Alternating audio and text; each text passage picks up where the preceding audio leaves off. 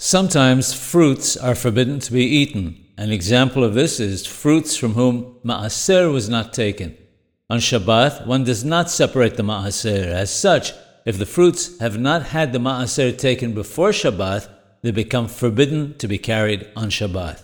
The reason is that a person is particular not to take fruits to use them for any other purpose other than eating. However, since the ma'aser was not taken, they may not be eaten on that particular Shabbat.